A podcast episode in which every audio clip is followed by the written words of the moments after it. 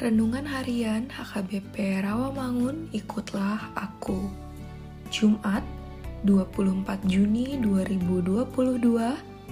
Yesus menggenapi hukum Taurat. Bacaan pagi ini diambil dari kitab satu Petrus lima ayat lima sampai sebelas.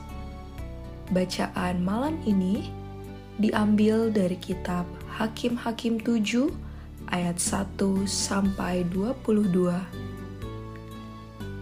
Dan kebenaran firman Tuhan hari ini akan kita dengarkan dari kitab Matius lima ayat tujuh belas yang berbunyi, "Janganlah kamu menyangka bahwa aku datang untuk meniadakan hukum Taurat atau kitab para nabi. Aku datang bukan untuk meniadakannya, melainkan untuk menggenapinya." Demikianlah firman Tuhan.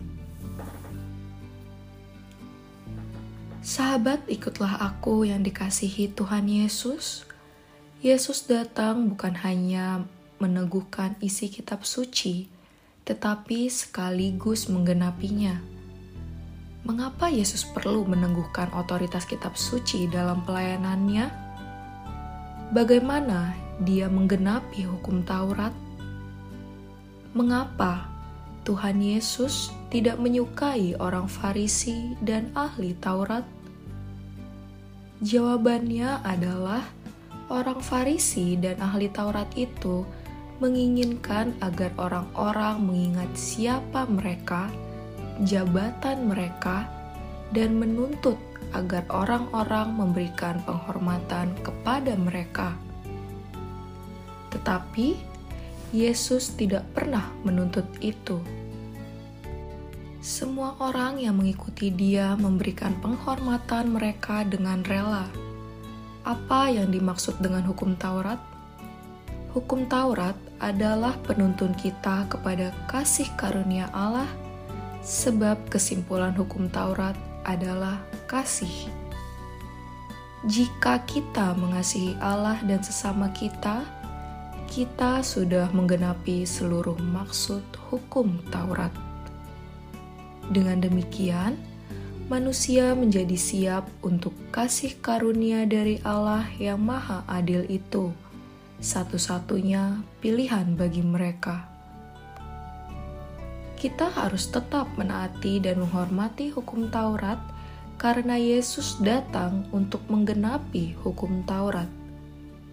Contohnya, pengertian hukum "jangan membunuh" itu adalah perbuatan dosa.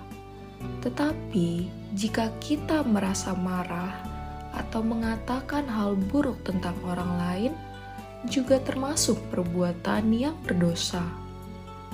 Begitulah Kristus memberi pemahaman baru dan menggenapi hukum Taurat. Dialah sumber kebenaran kita. Amin. Marilah kita bersatu di dalam doa. Ya Yesus, penggenap hukum Taurat, membuat kami semakin tekun mendalami firman Tuhan dan mempraktikkan di dalam kehidupan kami sehari-hari. Amin.